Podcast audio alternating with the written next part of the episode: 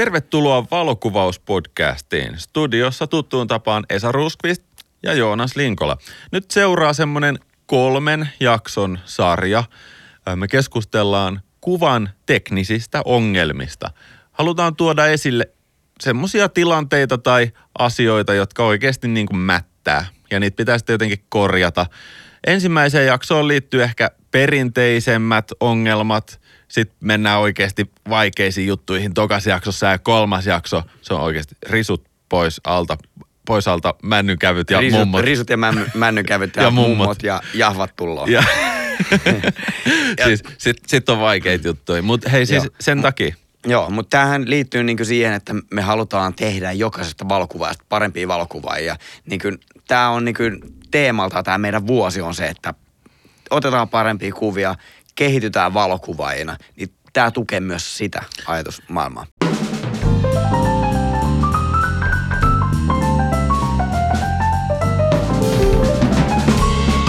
No niin, okei. Ensimmäisenä meillä on valotus. Kaiken valokuvauksen pohja, eli valo.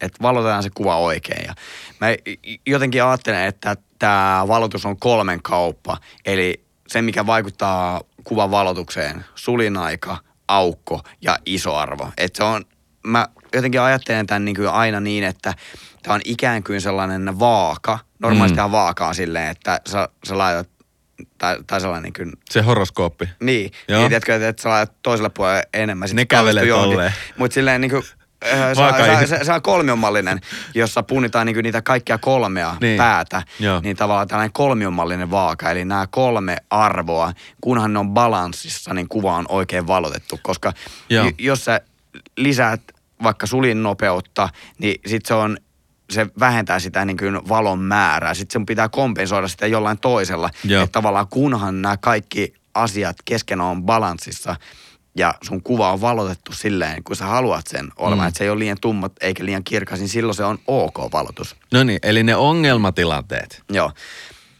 Ensimmäinen konkreettinen ongelma. Jos mä otan tässä studiossa susta Joonas kuvan Joo. ja sun kasvot on palannut puhki, eli toi lamppu, noi lamput, ne on ihan vitivalkoisia, sun naama on aivan, sä oot niin kuin vampyyri. Mä oon kadonnut kuvasta. Joo. Mä haamu. Joo. Okei, tää on Mi- ihan mikä oikein. on mennyt vikaan? No niin. Puhki, palaminen, jommasta kummasta päästä. Yläpäästä tai alapäästä. Hehe. Tummat päät ei voi palaa puhki, ne menee tukkoon. Tää, no Tiet- ei mene nyt no joo, no aivan niin. sama. Tava, tavallaan niin kuin, niin, tu, mennä tukkoon, joo, mutta tiedostotasolla se tarkoittaa nyt enemmän sitä, että sinne kirjoitetaan niin kuin nollaa. Sammuu puhki. Nada. Ja sitten toisella, niin, että jos, se, jos siinä ei ole mitään, Se on vaan black. niin, Siellä ei ole mitään. Se, se tiedosto on kirjoitettu silleen, että nolla, nolla, nolla, nolla. Vähän niin kuin, että sulla olisi muistikortti täynnä tyhjää tilaa. Joo, Täynnä näin. puhki palaneita kuvia. Mutta se kirjoitetaan kuitenkin sen kuvan, vaikka se ei ole mitään. Totta kai, se kirjoitetaan kuva. Ja siinä on vähän hassu just niin kuin, että se kuva tavallaan on suhteellisen samankokoinen ihan riippumatta siitä, että paljonko siellä sitä valoa on.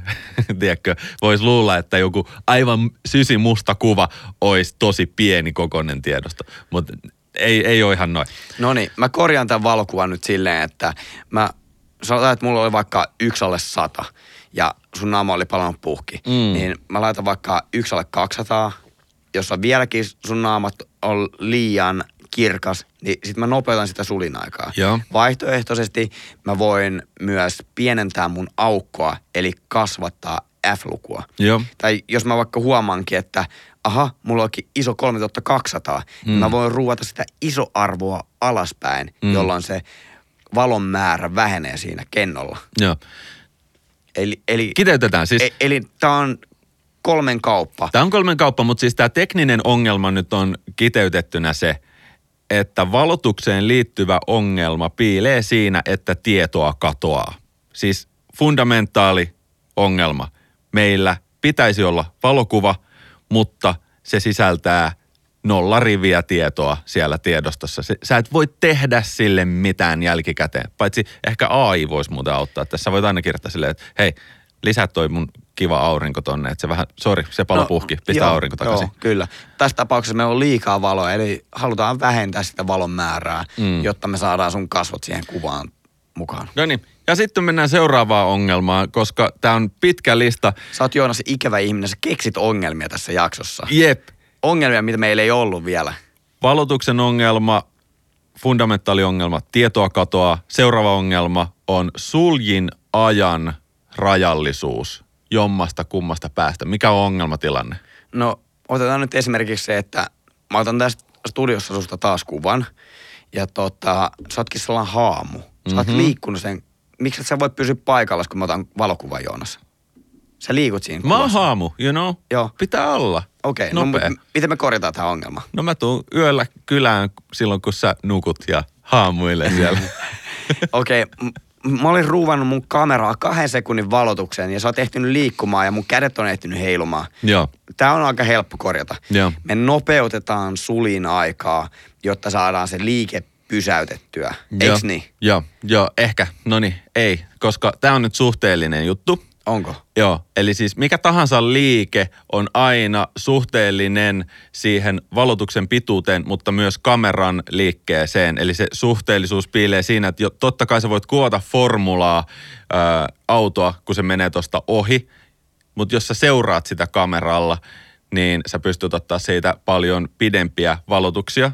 Eli siis tämän niinku sulkimen rajallisuus piilee enemmänkin nyt sit siinä, ettei sitä osata käyttää tarkoituksenmukaisella tavalla. On olemassa tekninen ylä- ja alaraja, ja alaraja on nimeltään bulbi. Se tarkoittaa, että se jätetään auki. Jotkut rungot tukee sitä, että sä voit käytännössä kuvata, ö, valottaa kuvaa niin pitkään, kun sulla riittää akkua. Eli sitä tavallaan virtaa kirjoittaa siihen dataan, siihen kuvatiedostoon jotain uutta. Siellä on se niin kuin tekninen alaraja. Sitten loppuu akku. Ja, ja siihen se päättyy se tarina. Joo, kyllä. Yläraja on yhtä lailla, se on niin kuin määritelty siellä tehtaalla, että paljonko tällä nyt pystyy ottamaan sen lyhyimmän mahdollisen suljin ajan. Se voi olla vaikka Useimmiten taitaa olla yksi alle 4000 tai yksi alle 8000. Joo, just näin. Ja se on siis, se on siis hyvin nopea suljin aika, mutta se ei ole lähimainkaan niin nopea suljin aika kuin tämmöisissä nopean, äh, miksi ne sanoo, korkeataajuuskameroissa, missä se voi olla vaikka yksi alla 200 000. Silleen, että niillä voidaan kuvata, YouTube on täynnä tämmöisiä kivoja videoita, missä on semmoisia, Onko ne niitä super slow-mo juttuja? joo jotain hyper super slow mo. Eli ammutaan jollain jousipyssyllä omenan läpi ja sitten nähdään. Ja se- granaatti räjähtää. Just tällaisia. Joo, just näin. Niin, nämä on kuvattu niillä. No niin, ne on ne tekniset ylä- ja alarajat, mutta siis se fundamentaali ongelma sulkimen kanssa on se, ettei osata käyttää sitä tarkoituksenmukaisella tavalla.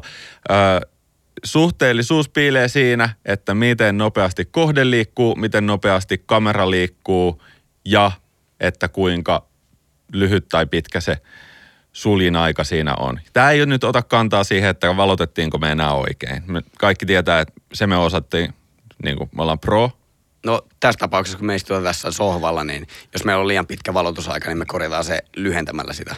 Joo, mutta siis sä tiedät tähtikuvaajana esimerkiksi sen, että pitää kuvata jäätävän pitkiä valotuksia, jotta saadaan niin kuin linnunrata tosi hienosti kuvattu ja silloin pitää kameran liikkua robotilla sen linnunradan mukana, koska se suhteellinen nopeus vaatii sen, että se pitää pysyä paikallaan. Kyllä, maapallon pyörimisliike aiheuttaa meille sen, kun me ollaan täällä maapallon päällä. Että meillehän se näyttää, kun me ollaan täällä maapallolla, että se taivas pyörii meidän ympärillä, vaikka Joo, se joo, on siis- toisinpäin. Maapallohan on maailman keskus ja taivas ja tähdit pyörii Hei. meidän ympärillä. Ja ne paaka-ihmiset kävelee Kampi-Ostarilla just niin kuin sä näytit. Tota. no niin, hei, seuraava ongelmatilanne. Vähän samaa genreä, mutta mites jos ollaan hyvin hämärässä? Mikä on, mikä on niin kuin pimeydestä aiheutuva fundamentaali ongelma? No kun puhutaan valokuvauksesta ja pimeydestä, niin tota, ensimmäisen tulee mieleen tähtikuvaus, että se, sehän on tota ihan niinku hullun homma, jos miettii. Joo. Et samaan aikaan me tarvitaan mahdollisimman paljon valoa, mutta kun me halutaan kuvata tähtiä, niin me mennään mahdollisimman pimeään paikkaan. Joo. Siinä ei ole niin mitään järkeä siinä hommassa tavallaan, jos miettii. No siinähän ei ole siis muutenkaan mitään järkeä siinä hommassa, jos tavallaan miettii. Mm, No ei, ei olekaan. Siinä menee yöunet ja sä palellut ja Sosiaalinen elämä on zero. kyllä. Joo. Okei, okay, kerrotaan. Heitäpä fundamentaali ongelma. Fundamentaali ongelma on se, että meillä ei yksinkertaisesti ole sitä valoa. Joo. Eli tavallaan kaikki, mitä me kuvataan, ei näytä miltään, koska on niin pimeää. Miten me lähdetään taklaamaan tätä ongelmaa, Joonas? No me voidaan nyt sitten pidentää sitä valotusta tai muita isosettareita ruuvailla, mutta mä oon sitä mieltä, että valon poissa oleminen ei tavallaan ole se fundamentaali ongelma. Okei, okay. no mikä se sun mielestä on sitten?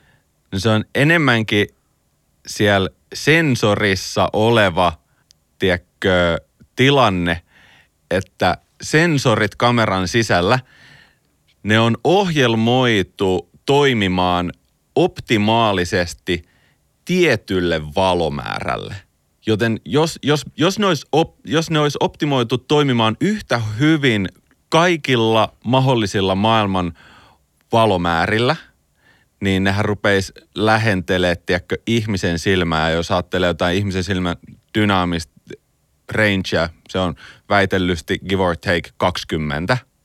Okei, okay. aika paljon. Joo, no siis me nähdään, me, sen takia me voidaan katsoa melkein niin kuin sinne aurinkoon. Ihan ei kannata katsoa mm. suoraan, mutta siihen viereen pystyy katsoa. Ja sen takia me nähdään niin kuin kulkea tuolla hämärillä kaduilla ihan ilman mitään ongelmia mm. nähdään, että mitä tapahtuu.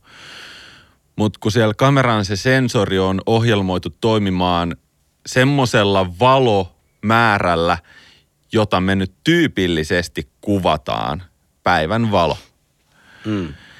niin se johtaa siihen, että siellä hyvin pimeällä alueella oleva data, sitä tavallaan niin kuin, siihen tähän kompromissia. Siihen ei ole keskitytty siellä tehtaalla, Et kun ne ajattelee, että ei täällä ole mitään valoa, ei tänne tarvitse mitään mm. kirjoittaa. Antaa olla, että ei jengi edes huomaa, että me ollaan pistetty noi pikselit ihan samanlaisiksi. Mutta onko tämä nyt vähän ääripäinen esimerkki, koska jos sä menet esimerkiksi tota vessaan, missä yleensä ei ole ikkunoita ja laitat oven kiinni, etkä laita valoja päälle, siellä on niinku ihan pilkkopimeätä. Niin? Niin miksi sä haluaisit ottaa siellä valokuvan silleen, että se olisi vaikka optimaalisesti valotettu?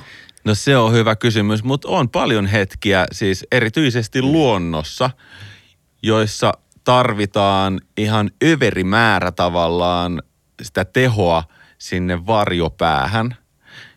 Ja ylipäänsä mun mielestä on tärkeää tiedostaa, kun lähdetään jotain valottamaan, että ne sensorit ei tue samalla tavalla sen varjopään niin kuin tietoa kuin sen keskialueen tietoa. Se, se johtaa siis siihen esimerkiksi, että värien erottelu varjopäässä mm. rupeaa huononemaan. Sul tulee enemmän värikohinaa sinne. Ei puhuta pelkästään kohinasta, vaan myös värikohinasta. Ja se johtaa myös siihen, että kontrastit pikseleiden välillä, ne rupeaa sulautumaan toisiinsa ne pikselit, kontrasti pienenee, mm. se erottelu ja yksityiskohdat, niin se on kato kompromissiksi ajateltu, että hei, säästetään vähän tässä tiedostokoossa, että me voidaan kirjoittaa tätä mahdollisimman tehokkaasti ja meillä menee mahdollisimman vähän virtaa, koska siis tämä on kokonainen hela hoito tämä kamera, niin pitää ajatella sitä, että, että paljonko yksi kuvan tallentaminen vie säh, sähköä. Oho, olipa sähköinen tuommoinen nielasu tuohon keskelle kommenttia. Mutta näin. No niin, fundamentaali ongelma on, että Juman Tsuikka, ne tehtaan työntekijät, ne on lähtenyt kahvitauolle siinä vaiheessa, kun Kesken suunnittelupalverin. Joo, ja kesken tuotantolinjastoakin, ne on lähtenyt siinä vaiheessa kahvitauolle, kun on keski, pitäisi keskittyä varjopään tallentamiseen. No, Näin. Joonas, me mentiin nyt syvään päähän, me mentiin tänne pimeälle puolelle ja tässä on vähän sellainen vastakkainasettelu, mutta tota, me ollaan valokuvaajia, me ei olla töissä kameravalmistajalla. No näin. Meidän pitäisi ehkä olla, sun diplomi-insinöörin papereissa pääsisit tonne tehtaalle hommiin ja suunnittelet nyt, että, että jumalauta, sellaiset sensorit, että, että pystytään kuvaamaan vaikka jätessäkin sisällä. Mutta tota, koska me ollaan maallikkoja, me ollaan valokuvaajia, niin miten me voidaan taklata tämä ongelma? Meillä on täällä meidän studiossa mustat verhot. Mm. Niin huomaatko, me ollaan ripoteltu tänne studioon tällaisia valoja. Joo. Eli mitä jos kyse ei olekaan siitä sensorista, vaan se onkin siitä valon puutteesta, että me voidaan taklata se ongelma tuomalla ulkoisia valonlähteitä, kuten salmoita tai LED-paneeleita tai Ihan- tällaisia ihan LED-putkia. Yes. Ja siis, ja siis näinhän se taklataan. Joo. Valokuvassahan ohjataan katsetta valon suuntaan. Kyllä. Mikä tapahtuu myös luonnostaan. Mm. Ihmisen katse ohjaantuu valon suuntaan. Sä voit katsoa, niin kuin meillä on molemmilla nyt esikoiset, ja niitä kiinnostaa nimenomaan semmoiset kirkkaat asiat, kuten kattolamput, ikkuna, mistä tulee valoa. Ihminen ohjaa luonnostaan katseen valon suuntaan. Onko siitä se legendakin tullut, että tunnelin päässä on valoa, että ne katsoo sinne niin kuin tunnelista ulospäin eikä sinne sisäänpäin. Ja Mm. Tiedätkö, se on, Ju- se on vastaan tulevan junan etuvalot. Just näin. Ja tästä niinku yksi niinku ihan käytännön vinkki valokuvaajille, kun te editoitte kuvia ja valotatte kuvia, niin tavallaan se katse hakeutuu monesti sinne totta kai niinku kuvan keskelle monesti, mutta mm. se niinku ne kirkkaisiin osiin sitä kuvaa. Mm. Et sen takia esimerkiksi, jos puhutaan vinjetoinnista, niin se tavallaan vie huomiota pois sieltä reunoilta ja tuo Mm. sitä sinne keskelle, mm. jossa on sitten vähän kirkkaampaa. Niin näin me pystytään ohjaamaan sitä katsojan katsetta. Mut Yes. Otanko jotain muita vaihtoehtoja tähän valon puutteeseen? No ei varsinaisesti, koska mm. me ei päästä sinne niin kuin niihin sensoreihin paljon vaikuttaa. Voi olla, että hinta on ihan törkeä, jos joku päättäisi valmistaa semmoisen sensorin, että se kaikkialta olisi yhtä koherenttia ja täydellistä tietoa, mutta sitten sit pitäisi maksaa itsensä kipeäksi. Eli Se on- kaikki säästöt menee ja sekään ei vielä riitä. No mutta se on tulos varmaan tulevaisuudessa. Silloin, silloin tavallaan kasvatetaan sitä koko niin kuin palettia. Sitten menee enemmän sähköä siihen, että otetaan se valokuva. Menee enemmän dataa siihen, että se tallennetaan muistikortille. Ja menee varmaan enemmän rahaa myös siihen itse sensoriin. Pitääkö sinne valita jotenkin paremmat aineet vielä, niin kuin tiedätkö, että sehän koostetaan jostain piistä ja muusta. Mistä, mitä sensori on? Miten metallia se on? En Ei mä tiedä. aavistuttakaan. Siis nimenomaan. Ei ta- me ta- tarvitaan Kanon ja Olli Turtiainen tänne kertomaan se meille. No niin. Mut tota, Seuraava ongelma. No niin, se on valkotasapaino. Joo, mikä tulee oikeaksi ongelmaksi valkotasapainoon liittyen? No se, että ne kuvat näyttää ihan hirveältä.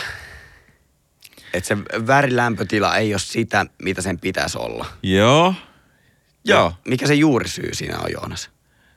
No juuri syy on mun mielestä se, että kun valokuva on tällainen niin kuin 2D-pinnalle tallennettava kuva, mitä katsotaan tietyssä vaikka huoneessa, huoneen valossa, Mm. niin sit sen valokuvan sisälle on tullut erilaisia valkotasapainoja, jotka sotkee toisiaan. Tätä, miten mä ajattelen tämän niin kuin fundamentaali ongelma valkotasapainon kanssa ei ole se, että se olisi väärin asetettu, koska sä voit korjata sen, vaan se fundamentaali ongelma piilee siinä, että jos sun huoneessa on nyt vaikka tämmöiset valot niin kuin meidän studiossa, että meillä on valkoista valoa ja vähän lämmintä valoa. Ja sitten me tuotais tähän keskelle studioon iso vihreä laavalamppu. Mm. Ja sitten avataan studion ikkuna, mistä tulee auringonvalo. Niin, niin sit millä tavalla siinä vaiheessa voidaan enää löytää semmoinen valkota, valkotasapaino, että sun iho näyttäisi hyvältä. No ei oikein millään. Jep, mutta ihmissilmälle tätä ei ole olemassa, koska se on niin, niin sanotusti silleen mukautuva. Mm. Eli meidän niin kuin tällainen elävä silmä mukautuu valkotasapainoon hyvin nopeasti. Ö, saattaa olla, että joskus pystyy kestää, niin kuin, hämärässä voi kestää kauemmin, että mikä tahansa näkö sopeutuu ympäristöön. Mutta sitten kun se on kamera kyseessä, että se, se sensori on, yrittää olla vähän niin kuin silmä ja aivot. Tai, tai linssi on silmä ja sensori on aivot Mm. ja sun pitäisi tallentaa se, niin sitä ei enää voi niinku sen kuvan sisällä siinä reaaliajassa muuttaa. Mm. Ja vielä ongelmallisempaa se on siinä vaiheessa, kun se kuva viedään johonkin tiettyyn tilaan, missä on vielä uusi valkotasapaino. Et ikään kuin mikään ei matchaa. Se on mm. vähän sellainen niin kuin suo, mihin sä lähdet juoksemaan ilman... Sukkia, kenkiä. en mä tiedä. Okei, okay. mutta hyvä esimerkki tästä on nyt tässä tilanteessa, missä me äänitään tätä videota. Mm. Musta katsottuna sun oikealla puolella on tuollainen softbox niille, ketkä ei katso tätä videolla, vaan kuuntelee. Ja. Toisella puolella on softbox, mistä tulee aika valkoista valoa, vähän kylmää valoa. Ja. Sitten meillä on tossa siinä niin kuin valotuubeja Ja. sun kasvojen vasemmalla puolella, Ja. josta tulee vähän lämpöisempää valoa. Ja. Ja mun silmään, kun mä katson sua tässä tilanteessa, kuten sanoit, niin ihmissilmä on aika adaptoituva. Joo. Niin sen näytät kuitenkin edelleen ihan ihmiseltä, mutta jos mä ottaisin tästä valokuvan, niin si- siinä tulee sellainen selkeä dilemma, että sun toisella puolella on jotain lämpöisempää kuin toisella puolella. Joo. Vaikka tässä tilanteessa tämä valo näyttää yllättävän neutraalilta. Siis sä kiteytit sen todella kauniisti. Sua se ei tavallaan niin häiritse livenä, mutta jos sä otat sen kuvan, sun pitää tehdä valinta, että minkä näistä mukaan nyt se valkotasapaino valitaan. Toki jälkikäsittelyssä niitä voi ehkä kompensoida lähemmäs toisiaan, mutta se valinta pitää silti tehdä. Joo, Joo. Superhyvä. Ja, ja nyt kun mä tuijotan sua tässä podcast-äänityksessä, niin mä huomaan, että mun katse hakeutuu tolle puolelle sun kasvoja, jossa on lämpimämpää valoa. Se, se valo sinänsä on niin kuin suhteellisen tasapainossa sun kasvojen eri puoliskolla, mutta jotenkin niin kuin katse hakeutuu tuonne lämpöisemmälle puolelle. En, en tiedä, mistä se johtuu. Mä otan tästä tämmöisen psykologin kupin. Onko, kertooko tämä sinun ehkä luonteesta jotain? No niin Joonas, tota, ei enempää mistään valkotasapainosta, vaan nyt mennään itse asiaan. Nyt mennään nimittäin sommitelmaan ja rajaukseen. Tota, kun valokuvauksessa se tekninen juttu, se kolmikärkinen vaaka, mistä mä aiemmin mainitsin, kun se on hallinnassa, niin sitten alkaa se valokuvauksen oikea oppiminen, se sisällön tuottaminen. Ja mä aion käyttää tämän hetken hyväksi tässä podcastissa. Tämä on meidän podcast, me saadaan sanoa mitä halutaan. Niin mä, mäpäs on tehnyt tähän pienen listan. Nimittäin tota, meillä on muutama jakso, mistä me ollaan puhuttu niin kokonaisia jaksoja tästä aiheesta. Jakso 142 kuvakoot, jakso 135 leading lines, jakso 133 etualatreeni, jakso 132 kultainen leikkaus, jakso 88 perspektiivi ja jakso 87 polttoväli et kuvakoko. Niin tämä on sellainen asia, mistä me voitaisiin jauhaa aina ikuisuuteen. Niin kuin me tullaankin jauhamaan. Niin tullaan, koska tämä on tavallaan se, se, se, Se- Va- valotus, kuvan valotus. Se on niinku tavallaan se kynnysmatto ja se kynnys, kun me saadaan se haltuun. Niin voidaan astua tänne palatsiin. Sitten me astutaan tänne valokuvauksen maailmaan ja se oppiminen ja kaikki, se alkaa vasta siitä. Eikö se ole palatsi? Ja se on palatsi. Se on, siis se on enemmän kuin palatsi, se on kokonainen maailma. Maailma. Kyllä. Ja tavallaan mitä haasteita, Joonas, meillä voi tässä sommitelmallisessa maailmassa olla? Me ollaan puhuttu tästä monen monta jaksoa, mutta otetaan konkreettinen esimerkki, että mitä tässä voi tapahtua. Okei. Okay. Fundamentaali ongelma sommitelmassa ja rajauksessa on rajallisen tilan käytön myötä tuleva haaste.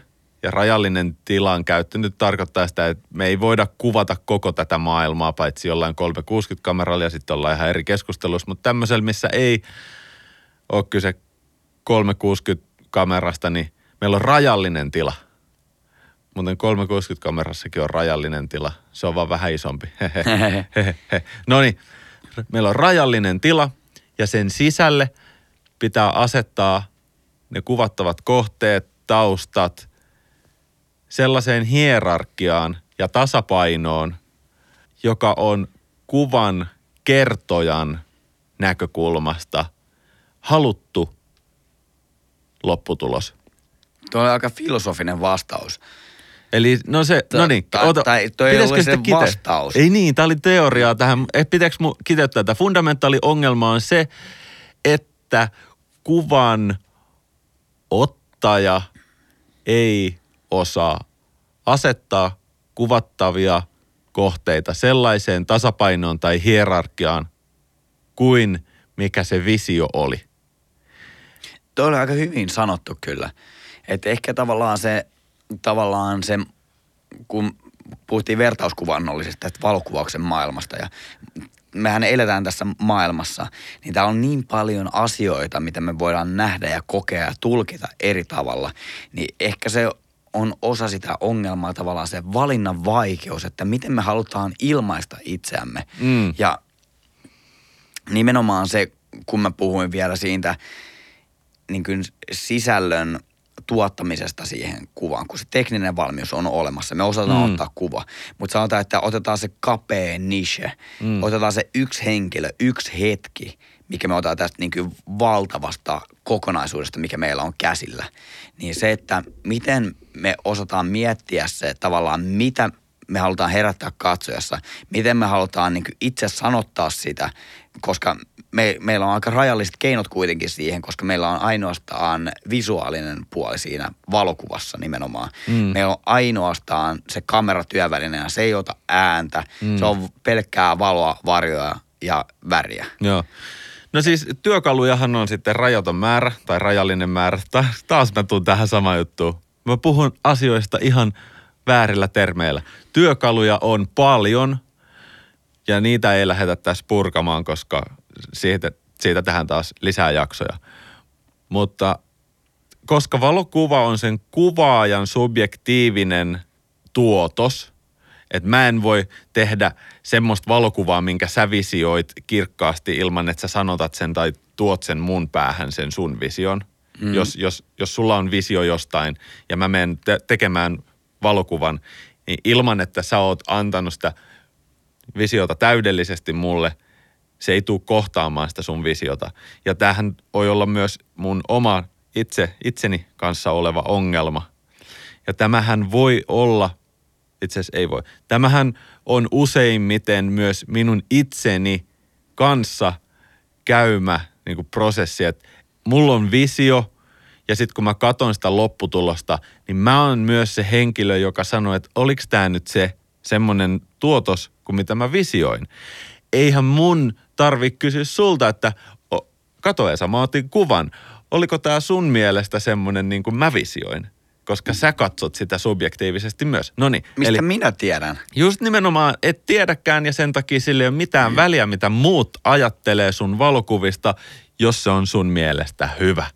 Ja nyt se kysymys on, että onko se hyvä, niin siihen liittyy sitten valotekniset jutut sun muut, mutta tähän sommitelmaan ja rajaukseen liittyvä fundamentaali juttu on se, että sä et sitä sun visiota saa sinne kuvan sisälle sommiteltua niin, että ja, ja sitten miten tämmöinen tasapaino ja hierarkia luodaan kuvassa, liikutellaan erilaisia kohteita sen sisällä eteenpäin, sivulle, taaksepäin, korkeammalle, liikutetaan kameraa, valitaan linssejä eri tavalla, valitaan polttovälejä. Tämä on niin kuin, että name it, you name it, liikkuvat leading, leading linesit ja tiedätkö, liikkuvat Etualat, linnat. Etualat, takalat. Siis kaikki nuo jutut.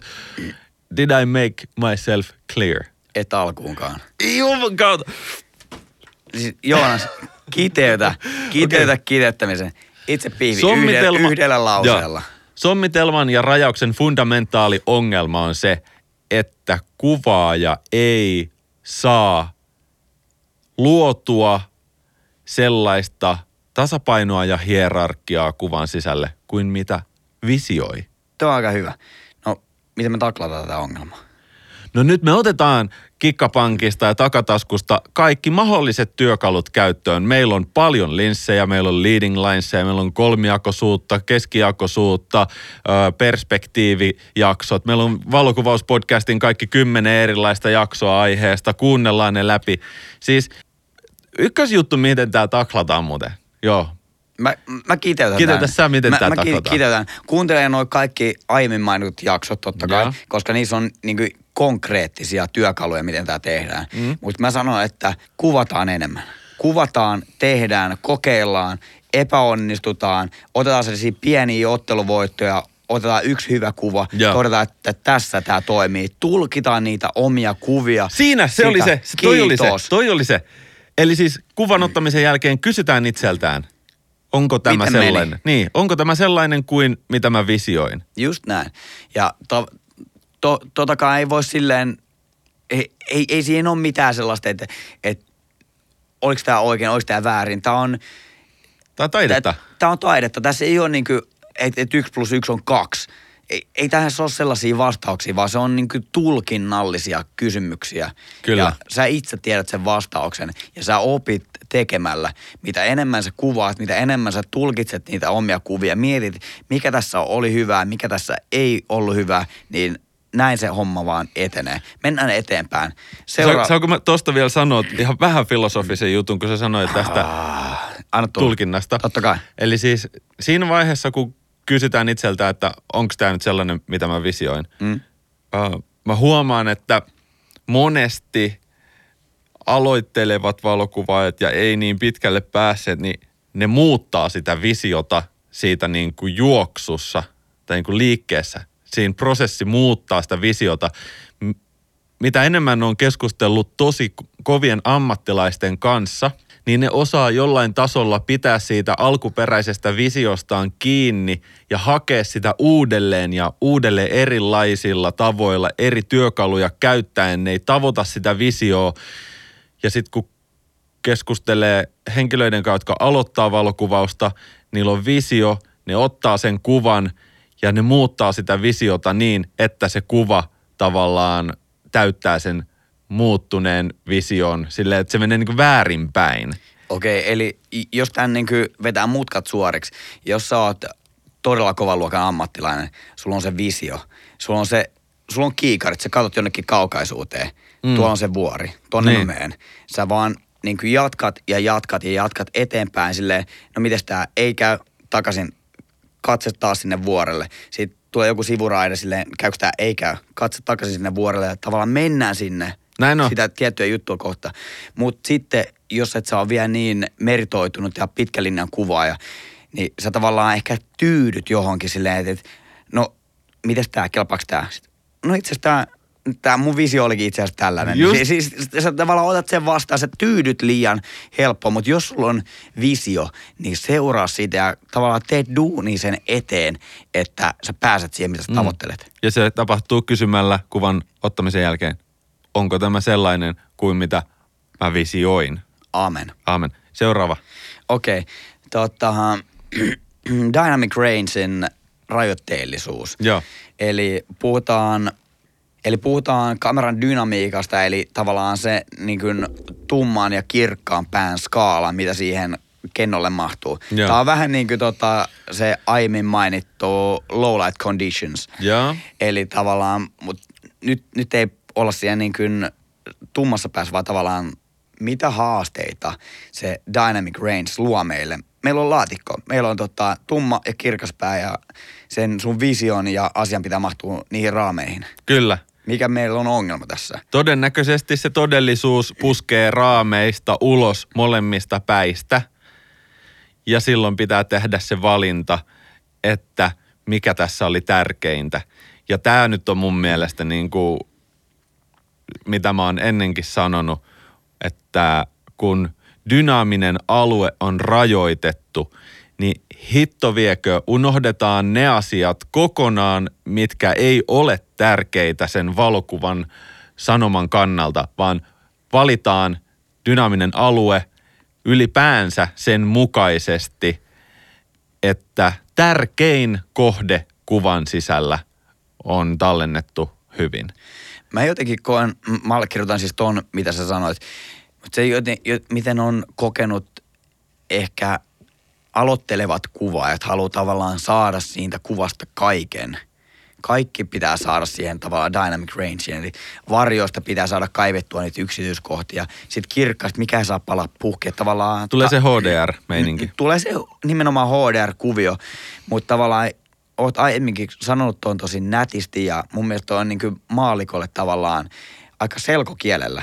Että se on niin kuin rautalangasta väännetty, että mm. valotetaan se kuva sen asian mukaan, mitä me halutaan näyttää siinä kuvassa. Mm. Että jos me otetaan äh, vastavalon potretti, niin Mm. ei meitä kiinnosta se taivas, joka on palannut puhki. Meitä kiinnostaa se henkilö, ketä me kuvataan. Niin silloin me valotetaan se kuva sen henkilön mukaan, että se henkilö on valotettu optimaalisesti, eikä ne sunset tonesit. Et siihen on toki tehokeinoja, miten me saadaan sieltä niitä sävyjä talteen, mutta tavallaan keskitytään siihen kaikkein olennaisimpaan. Joo, ja mun on pakko mennä vähän taaksepäin tässä jaksossa. Mä mainitsin siinä, että ihmisen silmän dynaaminen alue olisi väitellysti parikymmentä stoppia mm. tai enemmän.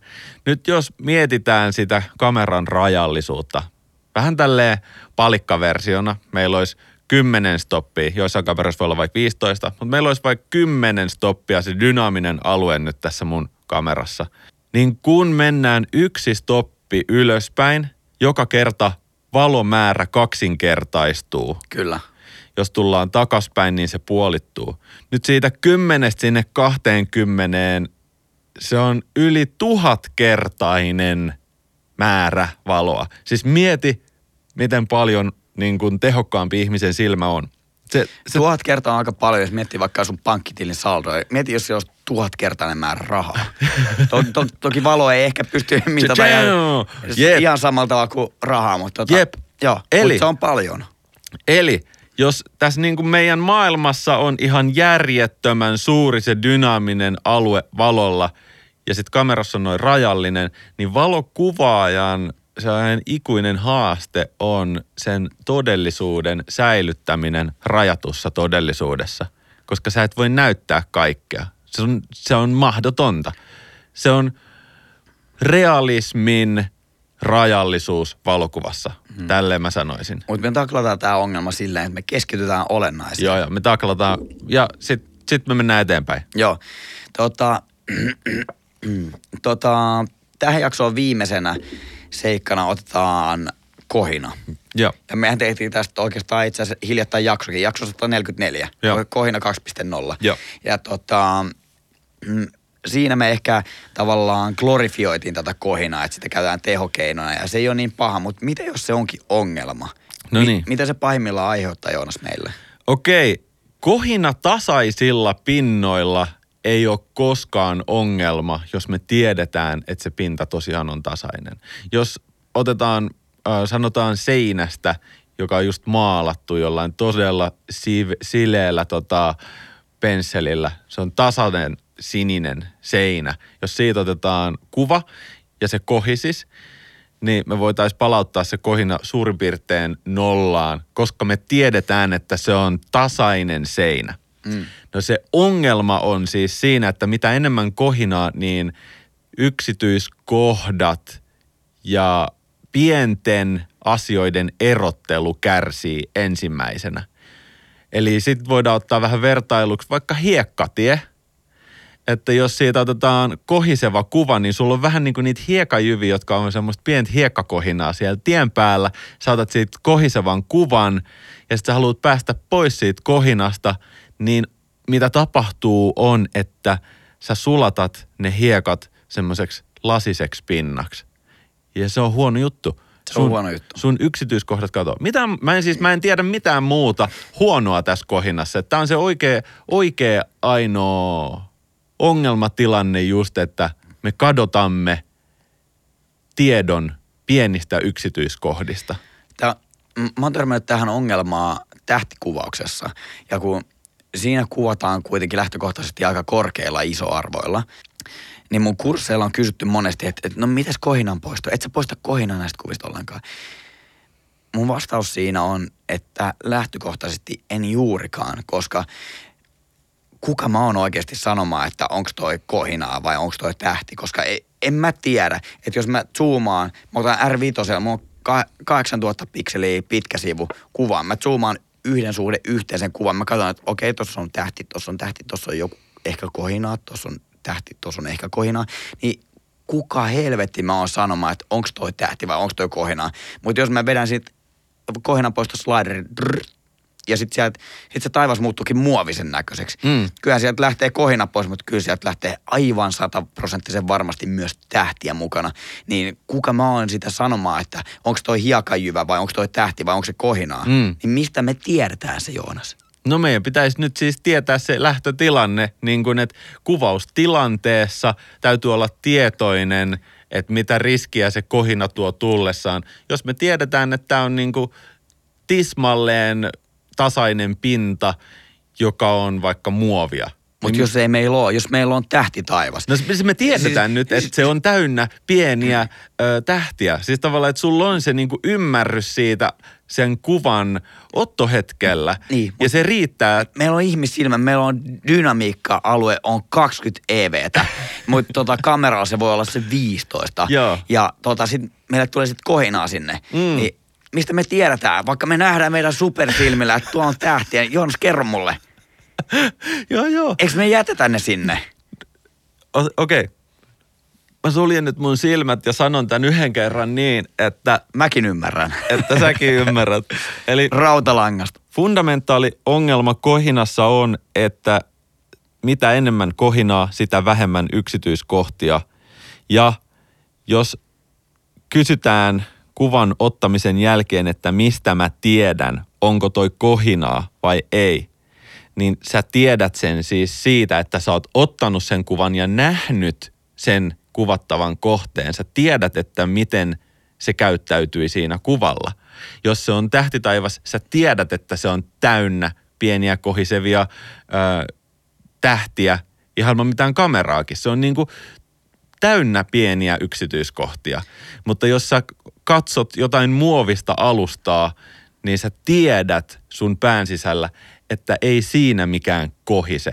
Ja sitten voidaan tulla aina semmoiseen niin filosofiseen kysymykseen, että no miksei muka atomeiden välillä olisi jotain pieniä eroavaisuuksia. No tähän on suhteellista, että, että siis jos nyt haluaa jotenkin tätä viivaa piirtää tähän meidän vesilasin keskelle, niin sitten kannattaa ottaa tota, Rautalankaa.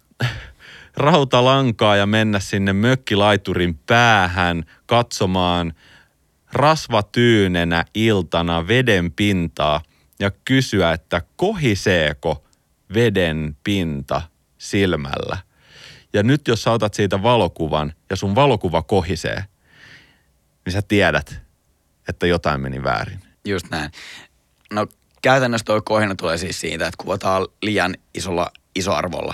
Että et se kenno ei tavallaan kestä sitä, että se, se ottaa sitä häiriösignaaleja, mistä aiemmin puhuttiin tuossa kohina jaksossa. Eli mutkat suoriksi ja kiteytys tästä kohinasta. Eli jos meidän hiekkat jää näyttää muovilta, niin me liuutaan ojaan. Eikö näin? Just näin. Noniin. Hei, tää oli hyvä. Tää oli ongel- te- kuvan tekniset ongelmat osa yksi. Me luotiin ongelmia, me luotiin ratkaisuja. Eli me ollaan plus minus nolla Joonas. Seuraavassa jaksossa lisää tästä. Yes. Kiitos.